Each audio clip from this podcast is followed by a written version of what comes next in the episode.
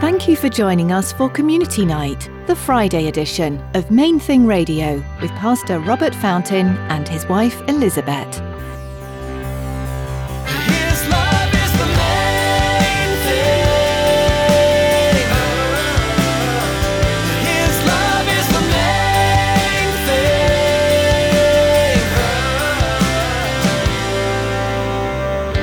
thing. Therefore they said to him, What sign will you perform then, that we may see and believe you? What work will you do? He had just done this the day before. And, but what will you do today? That's so yesterday. Like, what will you do today? And I think it's it's frightening to realize how much we approach God and each other. What's frightening about it is that it's a blind spot, right? How much we're like, well, what what can you do for me today? What what are you doing for me today? Many who see and know of the miracles of God only seek Him to get more out of Him. And as Elizabeth will point out today, not many seek Him for who He is.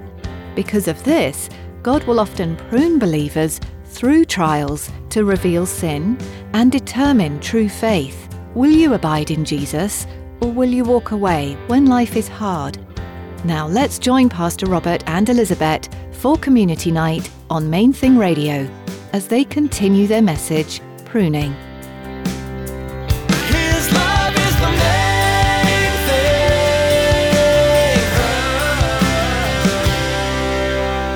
Jesus, he would, I mean, we see it repeatedly. He would provide miracles, and, and people would come and like, oh, I love you as long as you do what I want. And then they would have no interest in what he actually had to say with it. And one of the starkest examples of that is found in John 6, where Jesus did what he's done several times. He multiplied a little boy's lunch and he fed thousands of people. They didn't even count the women and the children, but it was this amazing miracle. And then it says in verses 12 through 14 of John 6 when they were filled, he said to his disciples, Gather up the fragments that remain so that nothing is lost. Therefore, they gathered them up and they filled 12 baskets with the fragments of the five barley loaves which were left over by those who had eaten, like a miracle. And then those men, when they had seen the sign that Jesus did, said, Truly, this is the prophet who come into the world. They said that because they saw that. But then, so far so good, right? But then the next day, the, the prior day, they're like, You have done a miracle, you are the prophet. One day later, people come back because what are you going to do for us today, right? And they've just said that he is, they've just declared, You are the prophet. And then he says in verse 26 through 30, Most assuredly I say to you, you seek me, not because you see the sign, but because you ate the loaves and were filled.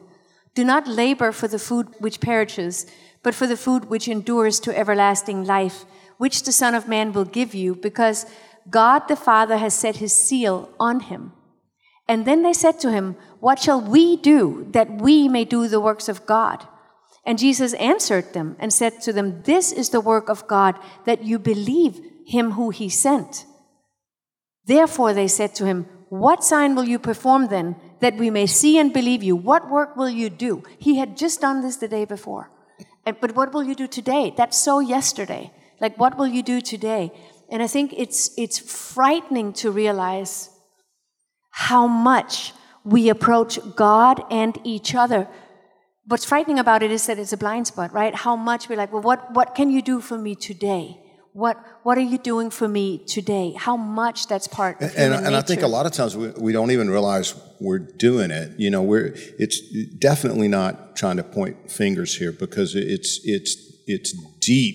It, it's rooted real deeply in the fallen human nature, and, and that's you know one of the reasons that we need the pruning in our own lives. I know for me, it's it's more like uh, I forget how how much he's done, how faithful he's been. You know, he's like, okay, for 27 years, he's taken care of everything.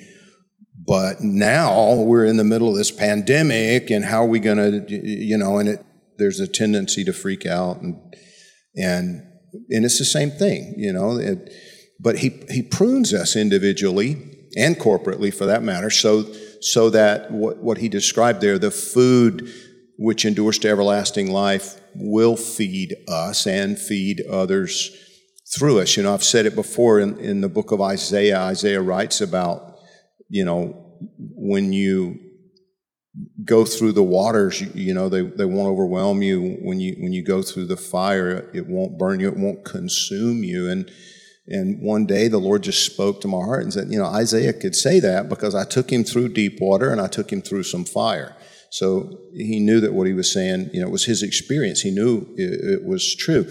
But it's also, it- it's interesting to notice in this passage that, you know, Jesus didn't rebuke them for their hunger. He wasn't, he wasn't rebuking the need. He was, he was rebuking them because of the object of their appetite. You know, just like he did through the prophet Isaiah in Isaiah 55. In, in, in verse 2, Isaiah says, Why do you spend money for what is not bread, and your wages for what does not satisfy?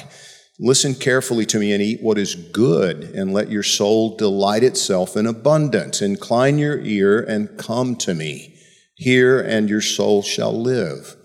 And I will make an everlasting covenant with you, the sure mercies of David. And then in John chapter 6, verse 35, Jesus said to them, I am the bread of life. He who comes to me shall never hunger, and he who believes in me shall never thirst. But I said to you that you've seen me and yet do not believe.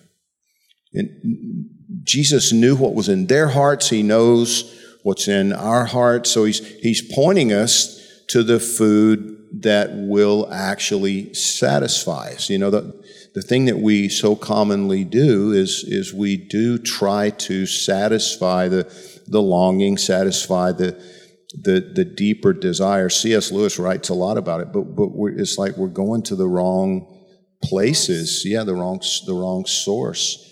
Um, John 6:53 he goes on Jesus said to them most assuredly I say to you unless you eat the flesh of the son of man and drink his blood you have no life in you. Whoever eats my flesh and drinks my blood has eternal life and I will raise him up at the last day. For my flesh is food indeed and my blood is drink indeed. He who eats my flesh and drinks my blood abides in me and I in him and we need to hold on to the word abide because it'll prove to be the, the, really the whole point of what we're talking about.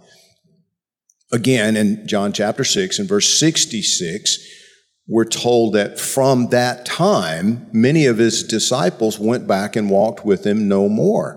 You know, they heard this thing about unless you eat my flesh and drink my blood, and they're like, what in the world is this guy talking about? And, and, and so they, a lot of them just walked away. Then Jesus said to the 12, do you also want to go away?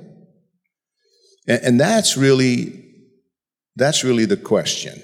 That's the question that the, that the Barna people, um, the, the, the research that they did, it, it seems, seems to answer that question. You know, for one in three of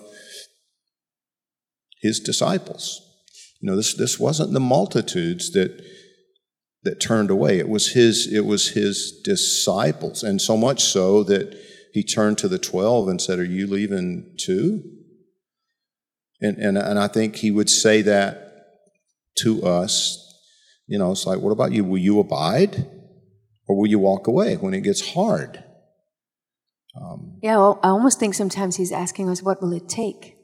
At what point would you walk away? away. Do you have a breaking point? Yeah. Yeah. Yeah. And you know what? Maybe you have walked away. The, the thing that's so incredible is that it's never too late to come back. You know, I, I'll have, from time to time, I, I'll have somebody imply, sometimes they're a little scared to actually come right out and ask the question, but, but the implied question is, is it too late for me? Could it possibly be too late for me? I had a guy tell me one time that he had killed somebody and he thought there's absolutely no way you know I, i'm a i'm a murderer. There's no way that god could ever welcome me back. No no way that god could ever love me. And and my my answer to that is well then you wouldn't be concerned with it at all. Because the only reason we according to the bible the only reason we have any concern about what god thinks or what god wants is that he himself is drawing us to himself He has put within you that desire to be right with God. Otherwise, you wouldn't, you wouldn't care. You know, Peter walked away. He, he denied even knowing the Lord Jesus, but the Lord welcomed him back with open arms and a, and a glad heart. So, uh, understanding people. First, loving God is inseparable from loving his people. Number two, we are by nature, our fallen nature, we're takers rather than givers. And then third, we naturally take the path of least resistance.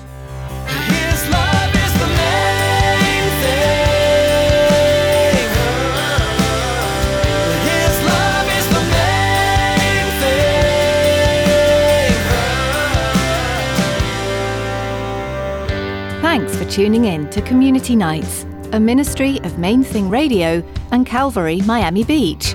Pastor Robert and Elizabeth invite you to join them each Friday as they share from the scriptures those things that are important to the church, the church family, and the community outside your four walls.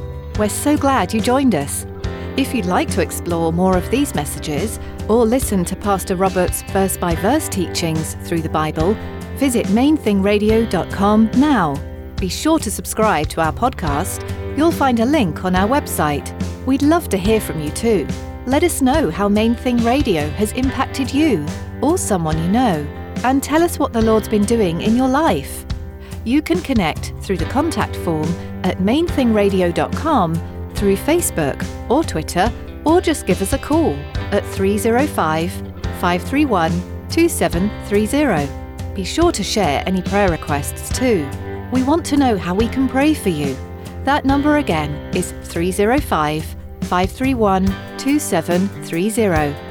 We're coming to the end of our time with you today. Join Pastor Robert and Elizabeth next time for another Friday edition of Main Thing Radio.